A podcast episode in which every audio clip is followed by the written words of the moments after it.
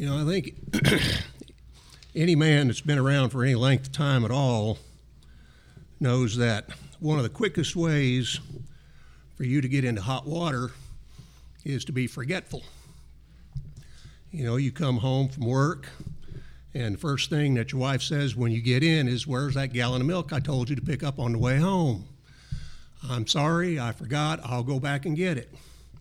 Or, whoops, I forgot, I was supposed to fill car up with gas, and you're going to have to do it in the morning now.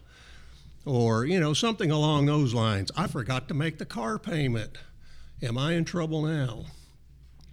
Of course, if you really, really want to get into trouble, if you want to see a whole new definition of trouble, forget things like birthdays, anniversaries, Valentine's Day. I mean, that puts a whole new shine on the word trouble. But there are times, there are times when forgetfulness is a good thing. Uh, we don't think about it that way a lot. You know, most of the time, if we've forgotten something, it's going to cause us a problem of some kind or other with somebody or other. But there are times when forgetfulness can be a good thing. There are some things we should forget. I have known people, sometimes whole families, uh, in congregations that don't have anything whatsoever to do with each other. They won't talk to each other. And if you're an outsider, you can kind of stand back sometimes and you can you can watch the whole thing sort of unfold. You've got a group over here and you've got a group over there and a few odd people wandering around between them. Somebody at some time, who knows what it was or who knows when it was, did something or said something to somebody else. And they have held on to that all these years. And if you ask them, they don't even know what it is anymore. But there are some people who will hold on to a grudge until it dies of old age, and then they take it to the nearest taxidermist. They have it stuffed and they bring it home and put it up on the wall. They don't forget an injury. And that's one of those things, you know, you, when you stop and think about it, a lot of the time when somebody does something to you, they may not have actually done it. You saw part of, of the situation or you heard part of what was said, and you just kind of assume the rest of it. And you think, oh, they said something about me or they've done something to me, and they may not have at all. Or if they did, they really didn't mean what you thought they did.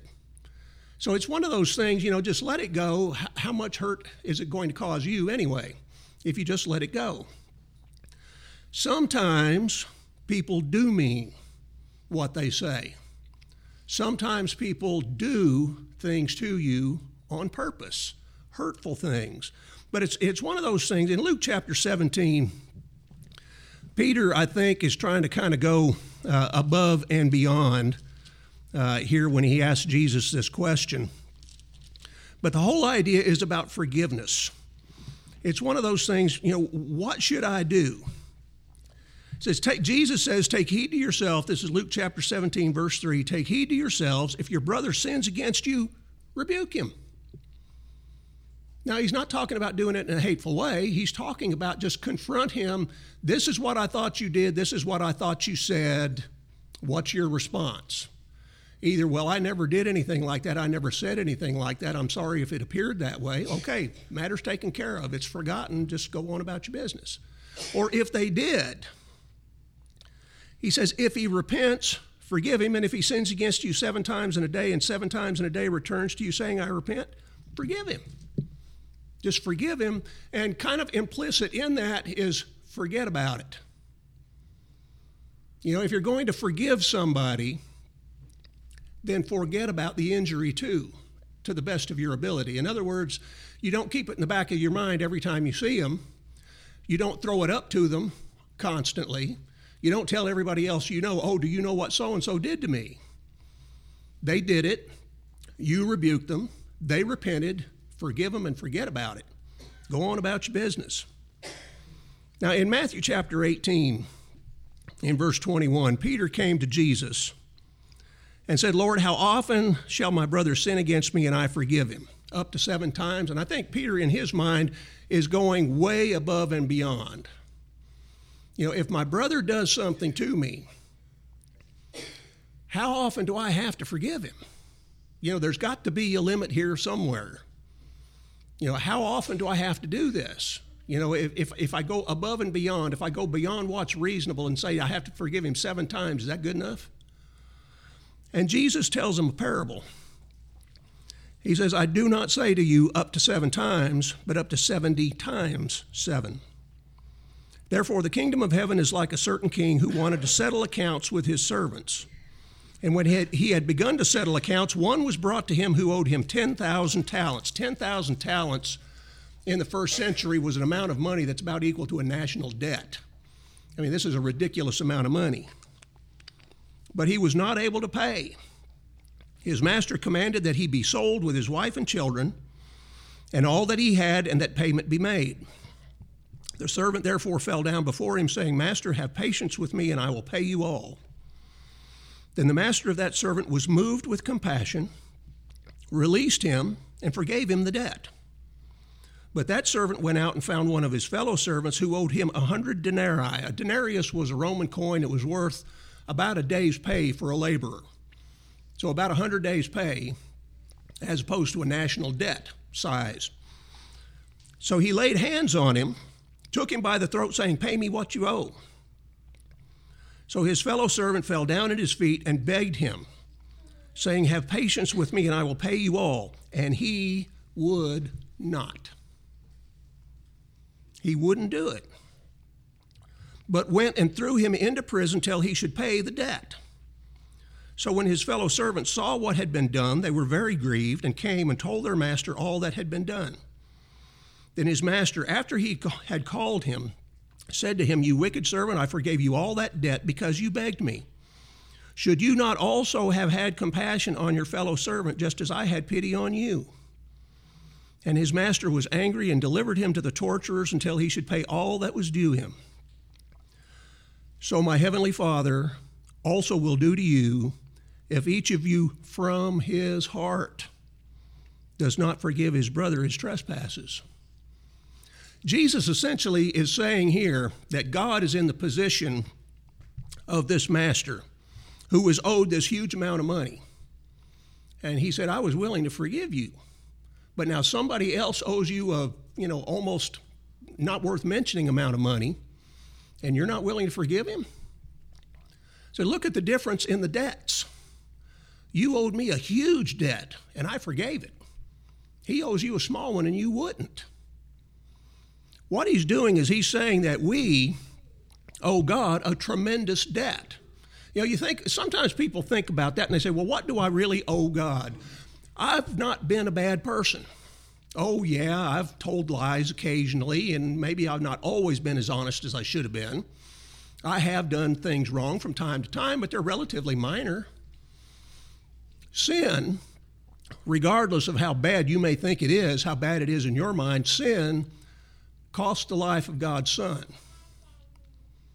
In order for our sins to be remitted, the debt had to be paid and it cost Jesus' life on the cross. That's the debt you owe. So if somebody does something to you, what is that in comparison? Not much. If God was willing to forgive us the huge debt we owe, how can we not be willing to forget the relatively small debt somebody else owes and then put it out of our mind? Forget about it. You know, over there in Hebrews chapter 8 and verse 12, Brother Joe read for us a moment ago, God said, I will be merciful to their unrighteousness and their sins and their lawless deeds. I will remember no more. God said, I will put it out of my mind. I'll forget about it. Their lawless deeds, I'll remember no more. And we have an obligation, as much as we can, to try to be like God, do for others the things He did for us. In Leviticus chapter 19, in verse 18, it says, You shall not take vengeance, nor bear any grudge against the children of your people, but you shall love your neighbor as yourself. You don't take vengeance, you don't bear a grudge. Is there somebody you bear a grudge against? Is there somebody that did something to you maybe years ago and you've never forgotten it? Can you forget it? Just put it out of your mind. Don't carry a grudge around. Some things should be forgotten. Past injuries is one of them. Don't let that poison our lives. Another thing that it's best oftentimes for us to forget to the extent that we can, and this one's a really, really hard one past failures. You know, there are times some people can forget what was done to them, but they have a really hard time forgetting what they did. We carry around a lot of baggage, things that we did, and I, I have to confess, I'm as guilty of this as anybody. There were things that I did when I was a kid. I look back on it now. I didn't know any better then. I do now, and I feel bad about it. You know, you could have hurt somebody's feelings with something that you said. You didn't mean it, but that doesn't change the fact you said it. And we carry that baggage around with us sometimes for years and years and years when we shouldn't. Now, one of the things that I really have grown to appreciate more and more about Scripture is the way people are depicted. If you, if you look in some detail at the lives of some of these great characters that we find in the Bible, you'll find them depicted exactly as they were, as human beings. And that's one of the things that tells you that the Bible did not come from man. I used to read a lot of books in the uh, school library when I was a kid, and they had a lot of these uh, historical fiction books. Maybe you remember some of them but they would talk about characters from American history, George Washington, Abraham Lincoln, and other ones.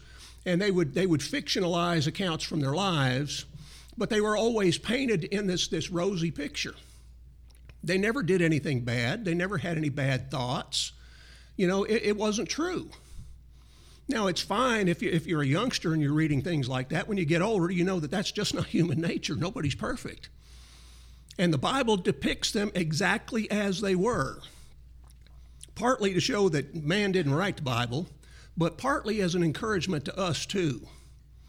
And you think about this, a lot of the time, I, te- I, I think that we tend to think of Bible characters as, you know, somebody way up there we can never attain to their stature. They were so much better than we can ever be. They, they did so many more things than we can ever do. And then you read about the way they really were, you find out they were people just like us, exactly like us. One of the characters that I, I, like to look at in a context like this is Peter, because Peter is one of these, he's a person of contrasts. He is so good one minute, and then seems like the next minute he fails so miserably. Kind of the way we do a lot of the time. Over in Mark chapter 14, you read about a, a, an incident there that came about uh, immediately prior to Jesus' arrest. In verse 27, Jesus said to them, All of you will be made to stumble because of me this night. For it is written, I will strike the shepherd, and the sheep will be scattered. But after I have been raised, I will go before you to Galilee. Peter said to him, Even if all are made to stumble, yet I will not be. Jesus said to him, Assuredly I say to you that today, even this night, before the rooster crows twice, you will deny me three times. Peter said, I won't do it. If everybody else is made to stumble because of you, I'll be the only one there by your side. I'd never do it. And Jesus tells him, Not only will you do it once, not only will you do it twice, you'll do it three times tonight before the rooster crows twice.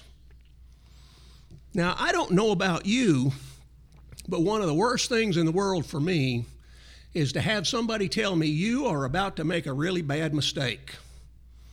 And then for me to say, I am not, and then I go ahead and do it. And when I turn around after having made that really bad mistake, they're standing right there looking at me. Is there anything worse than being told, I told you so?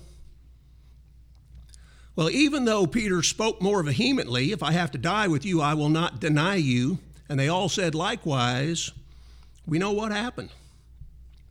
You go over into verse 66. Now, as Peter was below in the courtyard, one of the servant girls of the high priest came.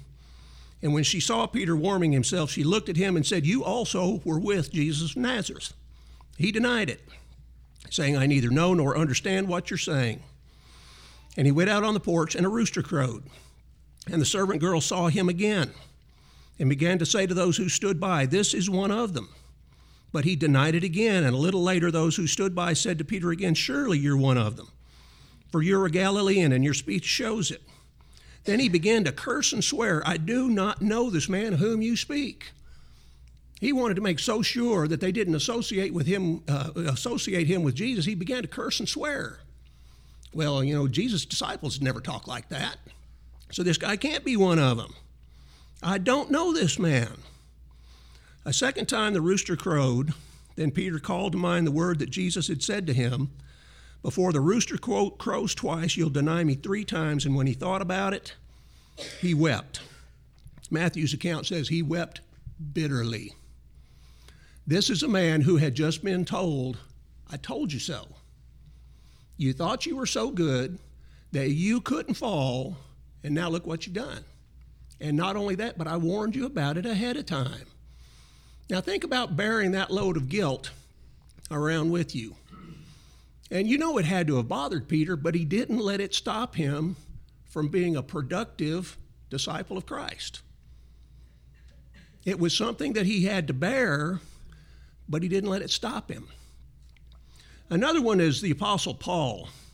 I think he's one of the, uh, uh, the prime characters, one that we would think of in a context like this. Over in Acts chapter 26, he's speaking to King Agrippa. And he says, Therefore, King Agrippa, I was not disobedient to the holy vision. He's telling him about what he has become. But what he was before was the problem. Verse 9 Indeed, I myself thought I must do many things contrary to the name of Jesus of Nazareth. This I also did in Jerusalem, and many of the saints I shut up in prison, having received authority from the chief priests, and when they were put to death, I cast my vote against them. And I punished them often in every synagogue and compelled them to blaspheme, and being exceedingly enraged against them, I persecuted them even to foreign cities.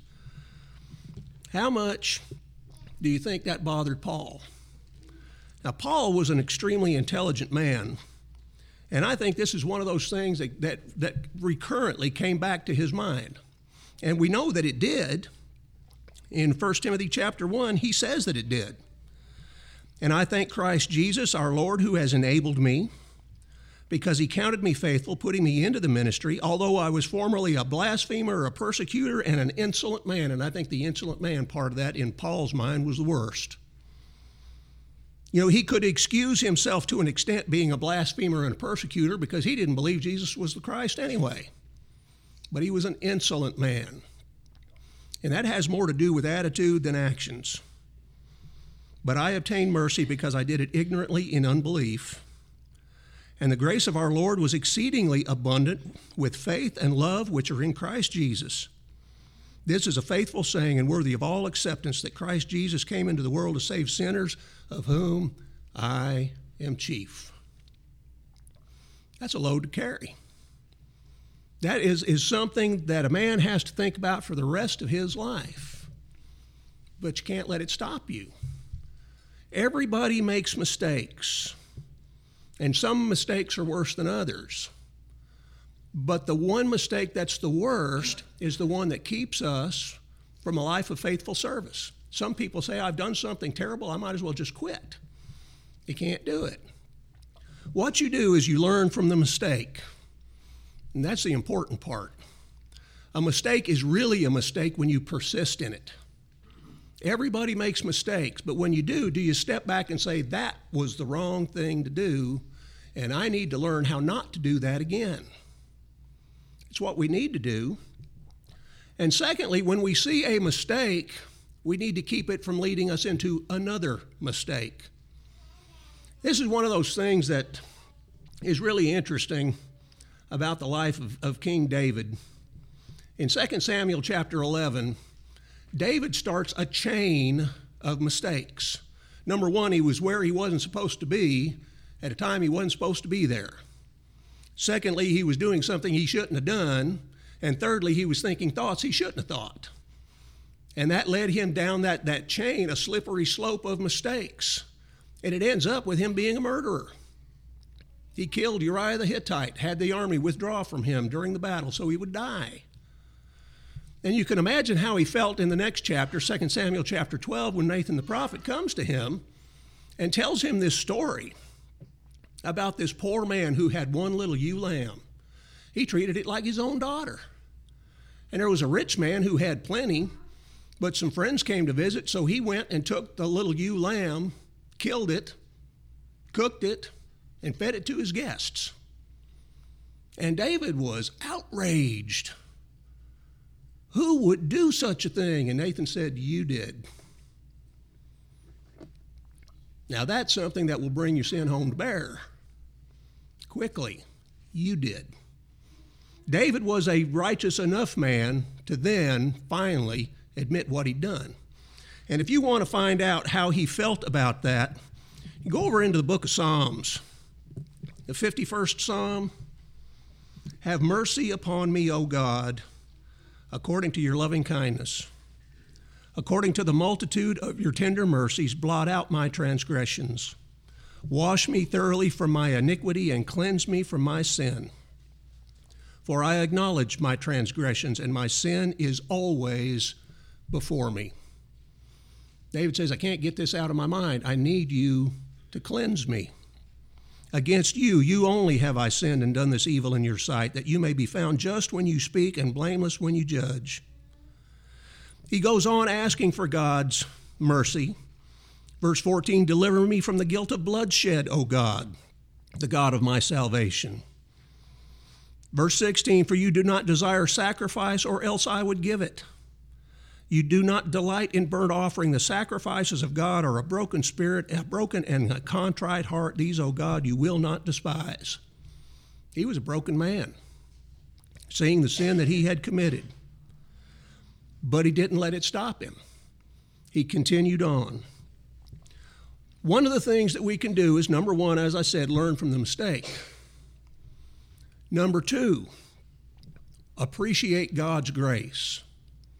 Sometimes we like to think, I'm not really that bad of a person. But as I mentioned earlier, my sin put Jesus on the cross. So, yes, I am. And that, that should make me appreciate God's grace. God was willing to forgive me of something like that.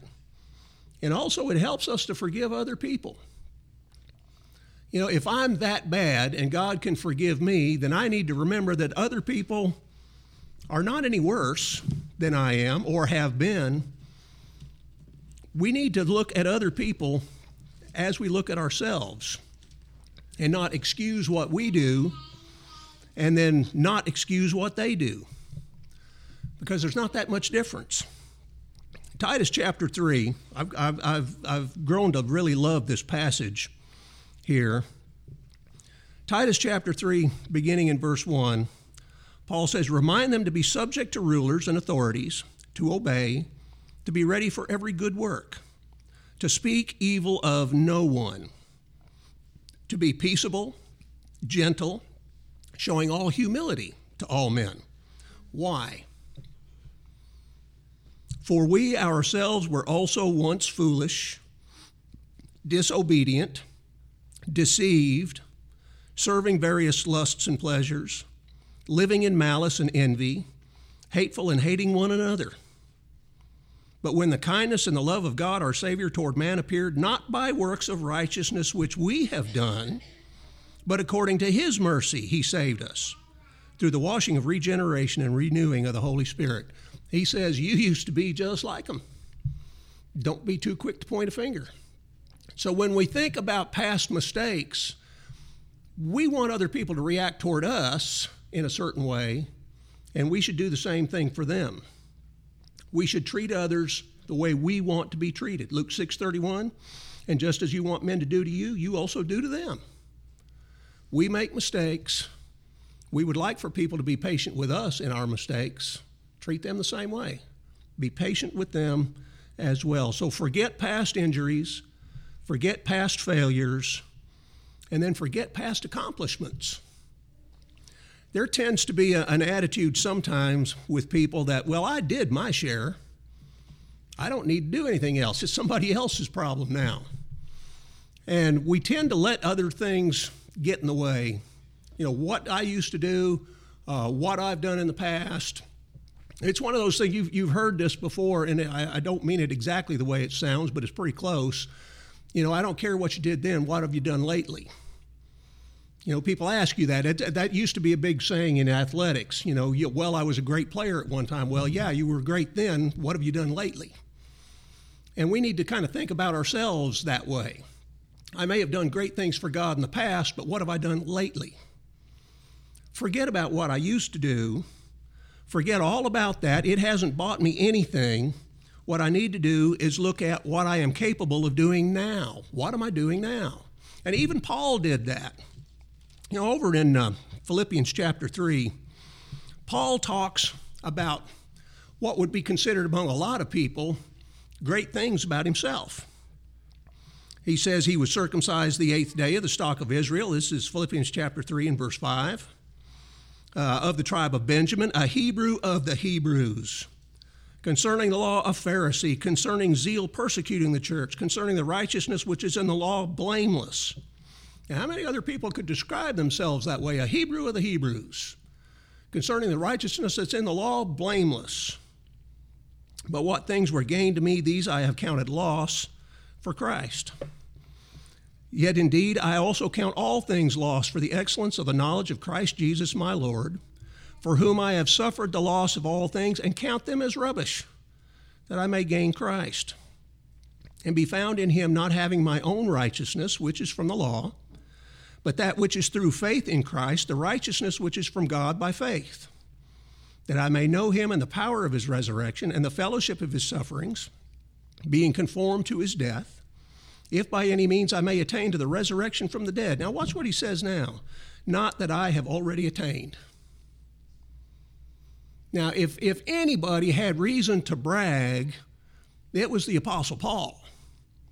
All of the things that he had been through, all of the things that he had done, all of the things that he had suffered, and he says, Not that I have already attained. He says, I, I do not consider myself to be sinlessly perfect or to be safe on my way to heaven as I stand right now. Now, he's not saying that we, could, uh, we should all go around saying, Well, I don't know if I'm saved or not. We should be able to say that we are. But he's saying, Look, there may be things that happen in the future that I've not, I've not reacted to yet, things in the future that may cause me problems that I've not faced yet. Not that I have already attained or am already perfected, but I press on, that I may lay hold of that for which Christ Jesus has also laid hold of me. Brethren, I do not count myself to have apprehended or grasped. But one thing I do, forgetting those things which are behind and reaching forward to those things which are ahead, I press toward the goal for the prize of the upward call of God in Christ Jesus.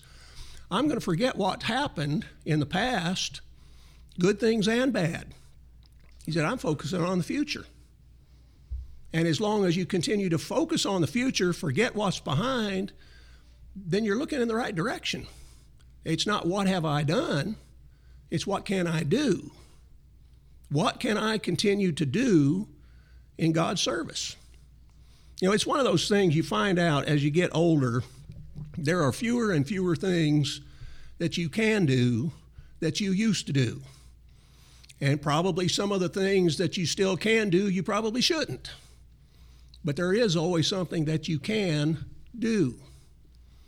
There is always something that, that every person can do in God's service. Forget about what we used to do. Think about what we can do and what we should do now.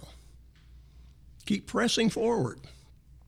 Not that I have already attained or am already perfected, but I press on, that I may lay hold of that for which Christ Jesus has also laid hold of me. I do not count myself to have apprehended, but one thing I do, forgetting those things which are behind and reaching forward to those things which are ahead. I press toward the goal for the prize of the upward call of God in Christ Jesus. I'm pressing on. Forgotten about what's behind me. I'm thinking about what's ahead. And that's what we should do as well. So, like I said when we first started this study uh, this afternoon, forgetfulness oftentimes is a bad thing. And I'm as familiar with that as probably almost anybody else. But there are times when forgetfulness is good. Forget past injuries. When you, when you meditate on things like that, when you carry a grudge, it does you no good, It doesn't do anybody else any harm to speak of. You're not accomplishing anything useful by it. Forget about it. Go on. Forget about your past failures as much as you can. And that's a very, very difficult thing to do. Sometimes we find it easier to forgive other people than we do to forgive ourselves.